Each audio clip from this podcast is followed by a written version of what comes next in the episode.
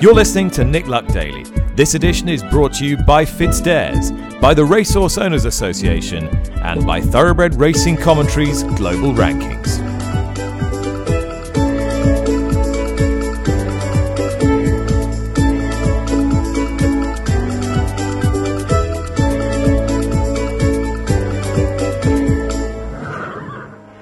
Good morning, welcome to the show. It is Tuesday, the 7th of December. It's a cold, grey morning here in TW11, and we begin with sad news from California, and that is that Medina Spirit, the much talked about horse who finished first in the Kentucky Derby and whose disqualification remains pending, has collapsed and died after a workout at Santa Anita Park. Um, Dr. Jeff Blair, the uh, former American Association of Equine Practitioners president, speaking from the AAEP convention in Nashville, uh, told the Paulick report I spoke to the attending veterinarian. When they got to him on the track, he'd already expired. I'll have them draw blood, pull hair, and we'll try and get urine for testing. And he'll go to UC Davis for a full and comprehensive necropsy, including toxicology, forensics, and tissue sampling. We'll take a close look at the heart to try to identify the cause of death. The last Kentucky Derby winner to die as a three year old was Swale in 1984 in what appeared to be similar circumstances, um, suspected sudden heart failure. I'll be talking in a few moments' time to Pete Ramzan, the clinical director from Rossdale's, the veterinary practice, leading veterinary practice in Newmarket, about what might cause a sudden heart failure in an equine athlete. But first of all, Jane Mangan is with me. Jane, desperately sad news, clearly fevered speculation. This is a horse who has had to suffer real infamy through his, his career after that controversial Kentucky Derby first past the post. But above all else, this is a, a very sad end for him. Absolutely. Look, Medina Spirit will forever be remembered as a controversial horse. Um, first past the post in the Kentucky Derby, we still wait news on that.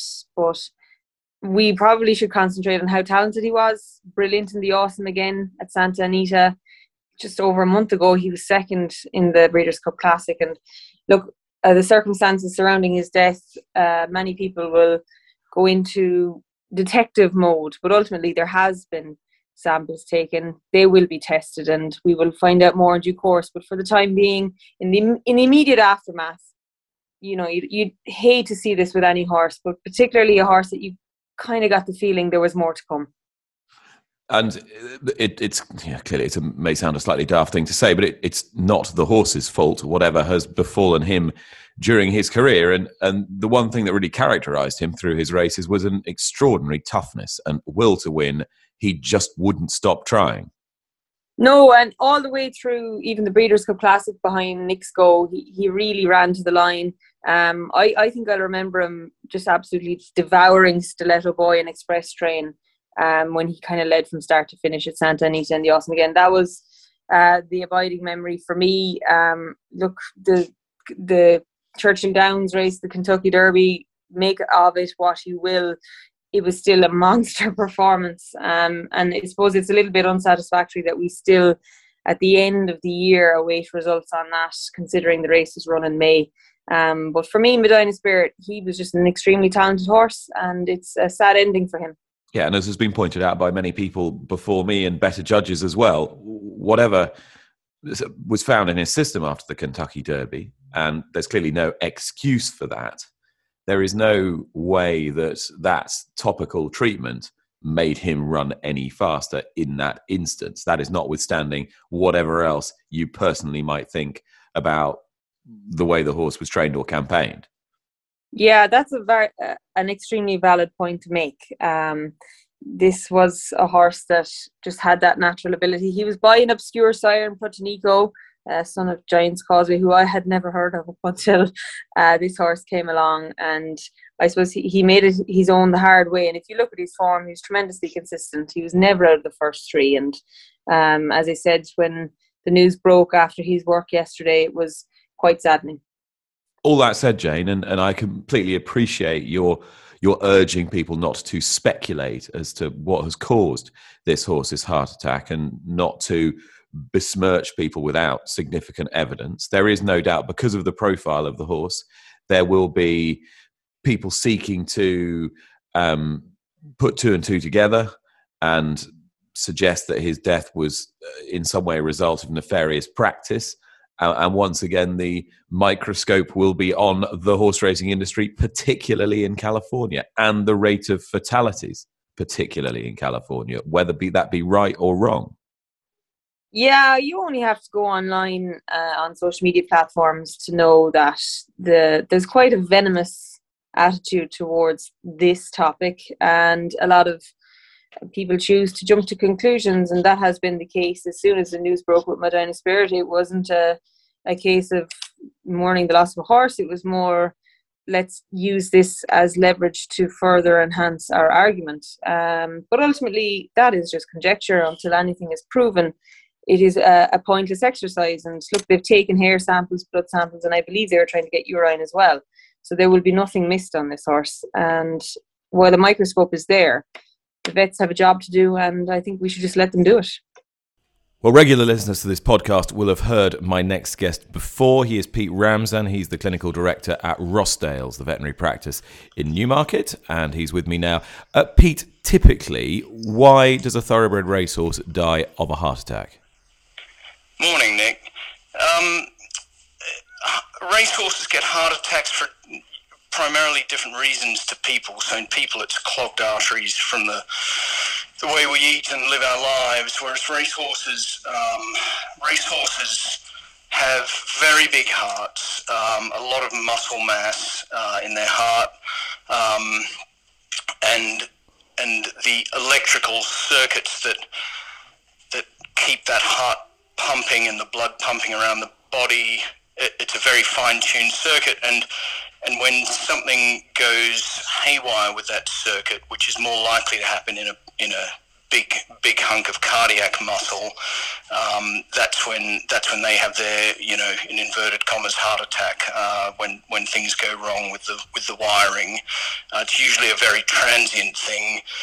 Um, and quite often there's no evidence of it on a on a post mortem. It's it's the electrics that have gone wrong, and, and then the, the horse dies usually, you know, in the middle of a race or just after a race or a workout. What environmental factors, if any, would uh, you know exacerbate the the likelihood of a of a heart attack? Is it to do with where you would train a horse, how you would train a horse, how much work, exercise, food? Is all of that con- contributory to that imbalance that you talk about? Uh, look, I mean, like you know, like all things electrical and and physiologic, there, there, there's lots of factors feeding into it, and electrolyte balance um, is one of those things. Uh, I guess it's something that we don't know a lot about because these things are very difficult to to unpick after the event. You don't know what's happened with that horse, you know, at the precise moment that its heart's failed in terms of either the electrical messages going through the muscle or um, or the the um, things that help conduct those messages to the to the muscle itself, which is the elect- the electrolyte balance. Um, trying to unpick that after the horse has died is is impossible usually, um, but you know it's it's felt that horses, you know, when they're when they're when they're working at peak speed or racing, they're quite often functioning at their physiological limit, you know, whether that's in terms of heart or lungs or wind, you know, we know they, they function at their physiological limit. So if, if something, one of those factors goes awry, then that's when when problems can arise. So yeah, electrolytes, um, uh, weather conditions, I guess all of those things can play into it. But in terms of um, do we see a, a big um, a big difference in death rates from sudden you know sudden death rates heart heart attacks so to speak in in racehorses depending on weather conditions or where they're trained um, I'm not sure there's any firm evidence of that. Uh, Pete Ramzan there, the clinical director at Rossdale's veterinary practice in Newmarket here in England. More clearly to follow on the very sad death of Medina Spirit. On to matters much happier, and Rachel Blackmore, who has lit up racing in Ireland and indeed in Great Britain over the last year and became the first female jockey to win the Grand National, has been nominated in the World Sports Star category at this month's BBC Sports Personality of the Year Awards. You have to go back an awful long way, Jane Mangan, to find the last horse racing individual to be nominated for this particular award. Would you hazard a guess as to who it might be? Yeah, well, Nick, I won't lie to our listeners. I did Google it. uh, and what did Google yield? What did Google yield for you? I don't remember George Moore in 1967. It was a little bit before my time, but um, yes, Australian jockey came and won a few classics, and that was when racing was um, even bigger than it is now, much bigger than it is now. Did he win a Derby, Nick? 67, he came over and he won the 1,000 guineas, the 2,000 guineas, and the Derby.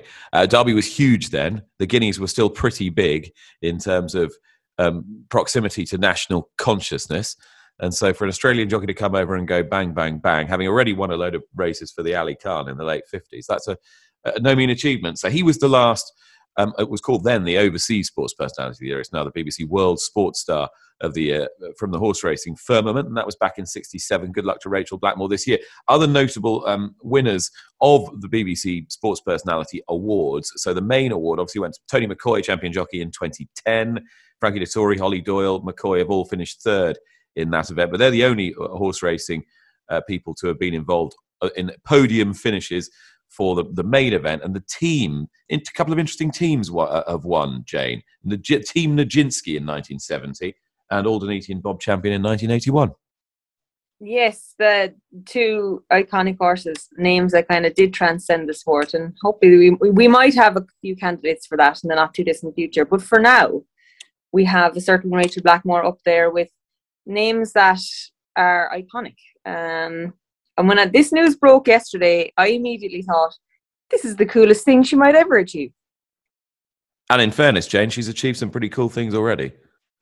She has, but she's she's achieved momentous things. I just, for a normal person to be a normal person, I say she's obviously extraordinary. But alongside Tom Brady and Novak Djokovic, Max Verstappen, and the fastest woman in the world, Elaine Thompson-Herah, it's um it's an amazing cap off for what has been a fairy tale year. You know, you go back to February, you're on the ground after coming off Manila Indo, the Dublin Racing Festival, you're looking up at the horse you could have ridden at Plus win the Savills Chase. A couple of weeks later, you're on A Plus Tard, getting beaten in the Gold Cup after having six winners at Cheltenham, absolutely dominating the festival in our sport.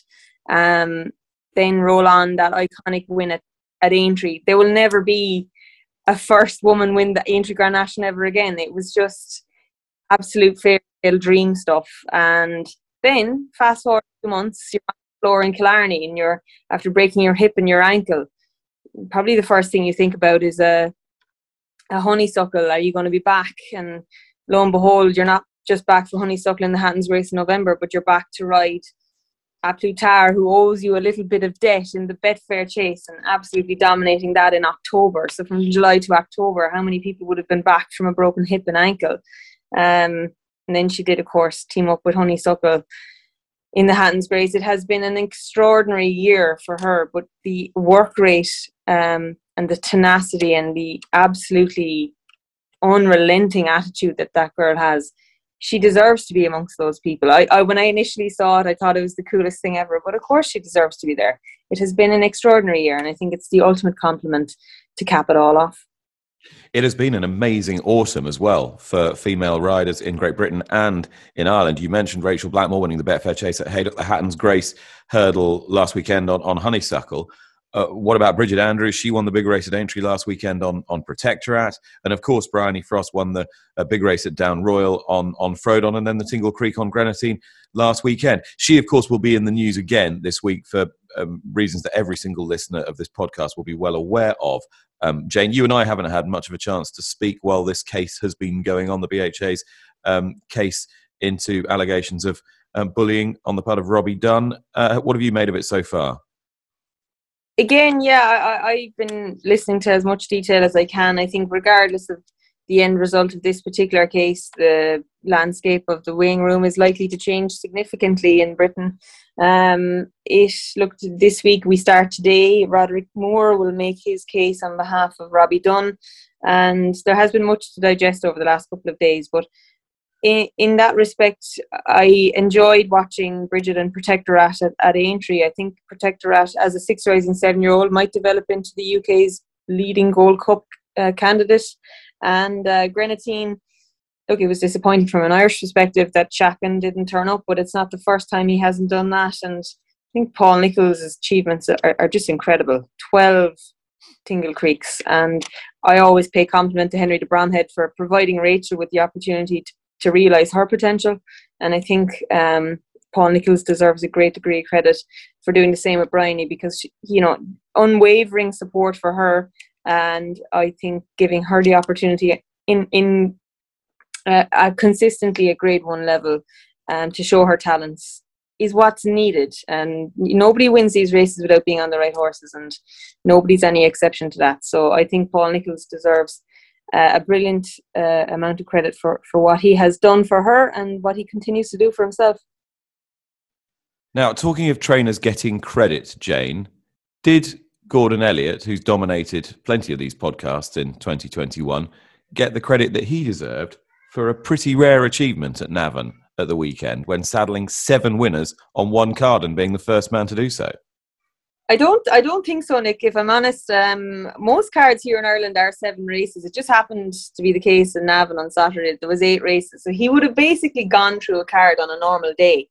And it's not just your run of the mill midweek card. It's it's Navan on a Saturday, graded races, and um, a variety of different horses. Look, I, I kind of made the point over the weekend that Gordon maybe doesn't have a star like a honeysuckle. He's highest rated horses, I think, are Delta Work and Abacadabras, but he definitely has the young artillery coming through. And when you see Ginto dominate, you see these young novices coming through. These are the future. And uh, Gordon has operated obviously a very good strike rate since he's come back, but I think that got lo- missed in the midst of a Tingle Creek and a, a John Durkan and all these big races that were happening over the weekend. That was quite the achievement. And Jane, any bits from Punchestown that you think worthy of, of further focus? We we talked to Patrick Mullins at quite some length yesterday. Yes, well, I, I suppose for me, the, the best news of all was that um, Manila Times got up from that heavy fall that he took in the John Durkan. The John Durkan was a funny old race to watch. Envoi Allen to me looked beaten halfway down the back. He never really looked that comfortable. Allaho looked like he wanted company, and people were citing that he needed a little bit of company to keep him concentrated. Well, he didn't need company in the Ryanair chase last year. He did lean significantly left at Punchestown, and I think he's much better going right handed uh, and thought he did well to win despite that. But he was quite he might have been lucky in another circumstance that Asterion at the third last looked like he was travelling really well in the hands of Bryan Cooper. What could he end up being? That's a real question. Um, away from the big race, there was some notable performances. Glen Quinn Castle brought up seven in a row. Sandor Clegane, 15 length bumper winner for Paul Nolan, a timely win for him off the back of losing his stable star uh, latest exhibition. Ferny Hollow was good in beating Coeur Sublime um, in the beginner's chase. He obviously is never straightforward, but I thought he was quite good. And I thought, look, Kilcruit got beaten in Cork. Everybody's talking about him get beaten, but don't forget he got beaten by a good horse. Largy debut. The pair of them pulled 24 lengths clear of the third. I think maybe Chris Jones is a good horse in his hands there. And Dysart Dynamo, a lot of our UK listeners mightn't have been familiar with his name before now.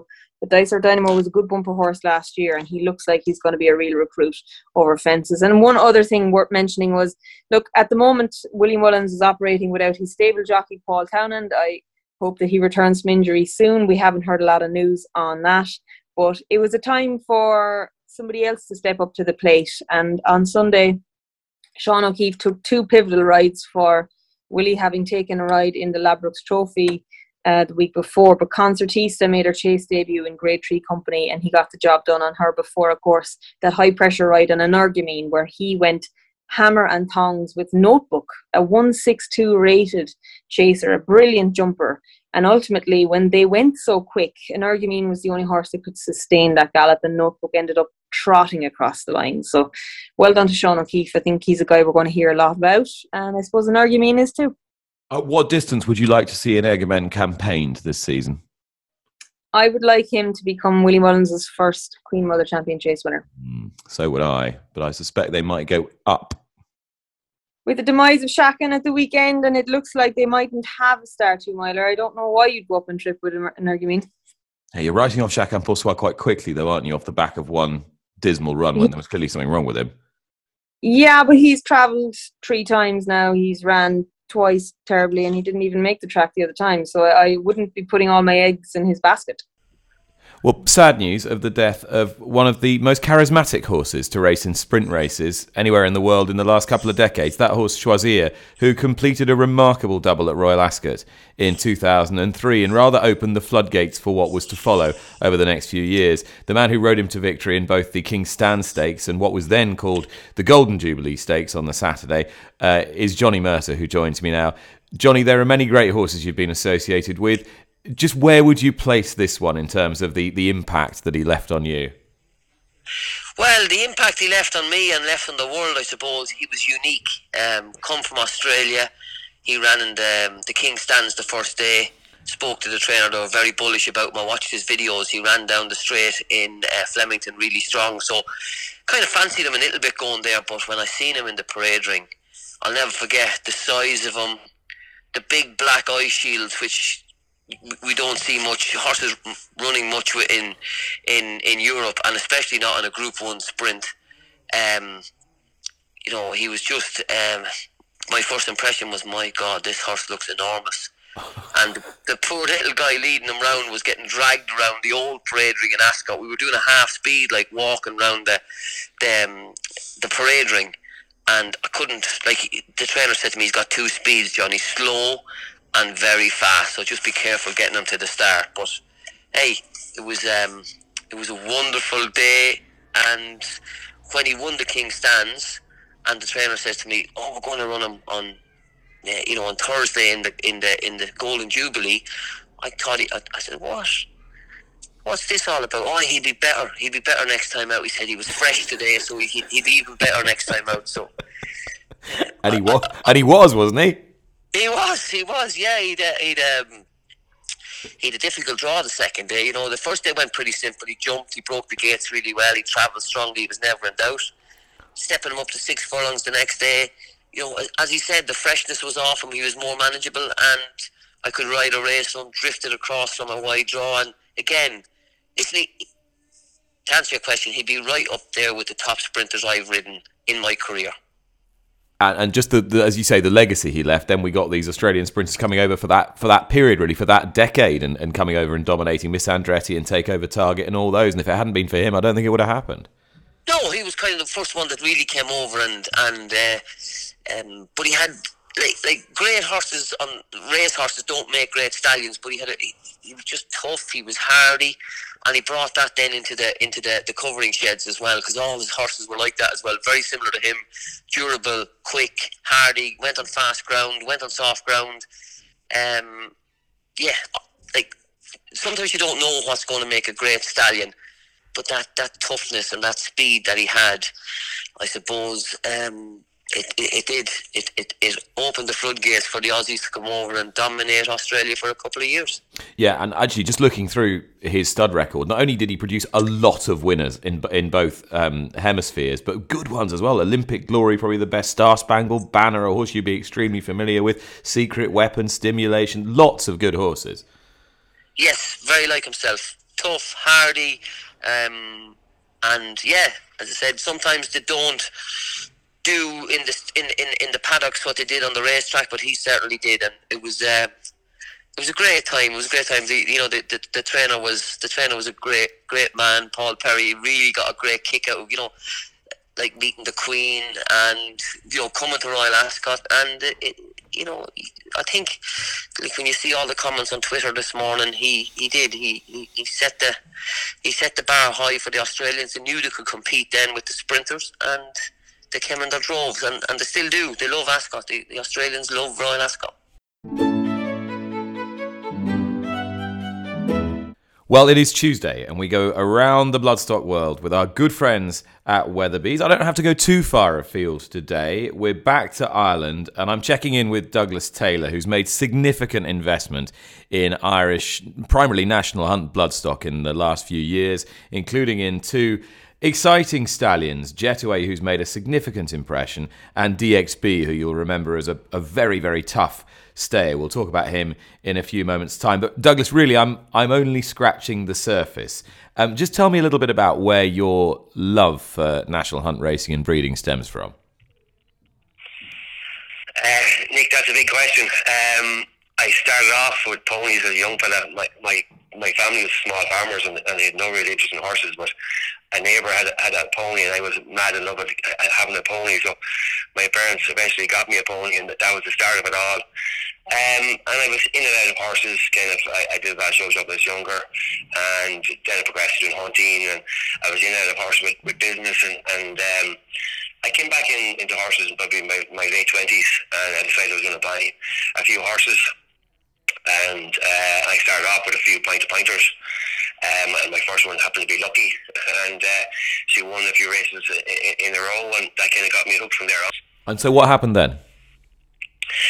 Well, then um, I, I, I, sought some advice, um, and uh, the guy I spoke to, he, he asked me one important question. He says, "Douglas, Douglas, are, are you a lucky person?" And I thought about it for a minute, and I said, "Yeah, I've been pretty much lucky in life." Says one thing you need in the horse business is luck, and uh, so he, he was he had a good bit of experience in the industry. So he's actually the guy who bought me Samcro's mother, and also Final Approach's mother. This one guy. So we came together and we went to acquire some some, some horses, and that's what we ended up with. I mean, everyone would love to breed a horse as good as, as Samcro, but given how much hype surrounded him in his early days, is there any sense that it's been a bit of a disappointment or not? Not at all. Not at all. Um, the hype is what the business is about, really. Um, very rarely is, is, is the hype ever delivered on. Um, and that's why probably I like this Australian racing uh, so much because it's all about hype and excitement. And you know, it's not always delivered on, but I think I think he, Samcro was a very exciting horse, and he, he delivered uh, a lot of the way, uh, but didn't deliver the whole way. But sure, uh, most of them don't. And talk to me a little bit about the stallions now and why you wanted to get into the stallion business because it's not something that attracts everybody, even if they're quite well resourced. Exactly. Uh, I was very naive when I got into the horse, the stallion business. It was purely by by uh, by accident. Uh, I had a desire to get a, a, horse good enough to run in the Melbourne Cup. I was uh, friendly enough with Richard Brown, and uh, he referred me to his, his, his colleague Stuart Bowman, and we, we targeted to get a horse for good enough to go to Australia that would be able to compete in, in the like of the Melbourne Cup and the Caulfield Cup and those kind of races. Um, and we ended up getting a horse, uh, not not a gelding or not, not a mare, uh, just by just by accident. Um, I sent him down to Australia, and that was a whole new a new learning curve for me down there, a whole new market, very exciting market, let me tell you. Uh, and Jetaway went down there. He was very successful at the start, but he failed. He failed to get as far as the uh, the Melbourne Cup. He got injured on the way, uh, but he won a lot of races on the way, and. Uh, then I was left with a horse that um, had no further purpose for racing, and I didn't know what to do with him. So most people thought I was crazy bringing him back to Ireland, um, but I decided to bring him back home here and try and stand him as a stallion. Um, he, he has a wonderful pedigree and he's wonderful physique, uh, and he's serious desire to win. So I thought that was enough to stand him as a stallion. So I'm brought him back to Ireland, and um, I contacted all the studs, and not, not very many of them replied, let me tell you. Um, but Arctic Tack Stud did. He came up to see the horse. Uh, straight away, he said he was interested in the horse, and me and him clicked uh, personality-wise, and we just we just went at it from there. He had the experience um, and the client base to start to start off, and we worked together to get the get to get the, get the stallion established and he's incredibly busy now. He's covered the last uh, three crops 288 mares, 260 odd, I think, and then 279 this year. Yeah, no, Jetaway is a bit of a freak. Uh, that's what he's known as. Uh, how he's been so successful is, is unknown. Probably a lot, to do with himself. Now, we, we have helped him along the way, uh, both myself and Owen. Um, I've supported the stallion uh, at every turn from the get go. I've been there at the sales range buying back, and my model is to is to support my own stallions, um, buy the best I can, and produce them to be pint to pinters. So I've done that from, from the start with Jetaway, and um, also he's been he's been a freak. Like his first few owners in pint to pints have been winners uh, from very very low pedigrees. Like just loads of mares were. Uh, the mayor is 23 years old, never produced a winner, and first time out pint to pint winner by Jetaway. So he's a little bit of a freak in, in his own right. Uh, I think when he gets a, a better base of mares, which he has now, he could end up anywhere, you know. And, and DXB was hard as nails on the racecourse. How's he doing in the breeding shed? Uh, er, er, about him is very, very good. He has all the credentials, you know. He, he started off at seven furlongs. Uh, his first race, his last last race was two miles three. He handled all ground, handled heavy ground, soft ground, good ground. He, he was very progressive. Uh, I, yet again, like Jetaway, he's a wonderful personality, temperament he, he aims to please. So he's going down very well the breeders. I'm, I'm very confident he'll have a very, very busy season this year. And Douglas, you've had a, a very varied life as a, an owner, breeder, a man who stands stallions, buys mares, foals, yearlings, whatever. You also love a punt. You landed a monumental gamble that went down in, in in Irish racing folklore a few years ago, and you said really you didn't do it for the money. You just did it for the crack because you could. Are you still at that? It is, like I'm in, I'm in racing not for the money. Uh, I'm in racing. Uh, I enjoy the business aspect of it. I enjoy the racing, uh, but I enjoy the crack most of all. Uh, and crack in all, in all aspects of it. Breeding the horses, going racing the horses, gambling on the horses. Like Cheltenham has many different lures, but gambling is definitely one of those. And there's nothing like going going to Cheltenham with, with a bag of cash uh, and a bit of luck and see how it pans out for you. So I enjoy that, and, and I, I will always enjoy that. I'd say I'd follow your advice, but as you rightly pointed out at the beginning of this interview, you need to be lucky by nature, not just by name. Well, yeah, I think my name should be Douglas Lucky uh, or Douglas Luck, uh, maybe because I have been very lucky. Uh, from a very small breeder, I had two mares when I started off, and both of them went to Cheltenham, and one in Cheltenham, and that happens to very few people. Been a real pleasure to talk to you, Douglas, and best of luck at the sales today. Thank you very much, Nick. Douglas Taylor. And thanks to all my guests today. Now, we cannot leave you without a tip, but first, we cannot leave you without congratulating, well, two of this podcast's own. Um, we are very much claiming them today. Lydia Hislop became the Horse Race Writers and Photographers Association Broadcaster of the Year for the second year in three yesterday uh, at a ceremony in London's Royal Lancaster Hotel. Uh, and at the same um, Derby Awards, Lee Mottershead was named Racing Writer of the Year for the third time, joining the late uh, Alan Lee and his Racing Post colleague Alistair Down as a three-time winner of that prestigious award. So, Jane, I think I think we're claiming them as uh, as two for the podcast. I, I think both uh, Lydia and Lee will appreciate that it's probably the podcast that got them the award, and uh, there's no doubt about that. they they have been uh, consistent. I think is the best compliment anybody could get. Consistent, uh, consistently brilliant, and um, well deserved. And I, am just watching on from the the cold Kildare paddocks here at Goffs. Um, it, w- it looked like quite the night, Nick. So well done for being up bright and sparky this morning to cover an, uh, another podcast. And Jane, do you have a tip for us? Yes, well, I'm here in in Goffs and I'm bracing Storm Barra, so we're seeking a little bit of shelter, and I hope to get in to see the Fontwell race at 2:20, where Moona Macaroona, Alan King, and Tom Cannon had a big winner at the weekend. Edwardstone was very good, and hopefully Moona Macaroona can be very good too at Fontwell today at 2:20. Jane, thank you so much. Thank you very much for listening. That was Tuesday, December the 7th. We'll see you again tomorrow. Bye bye.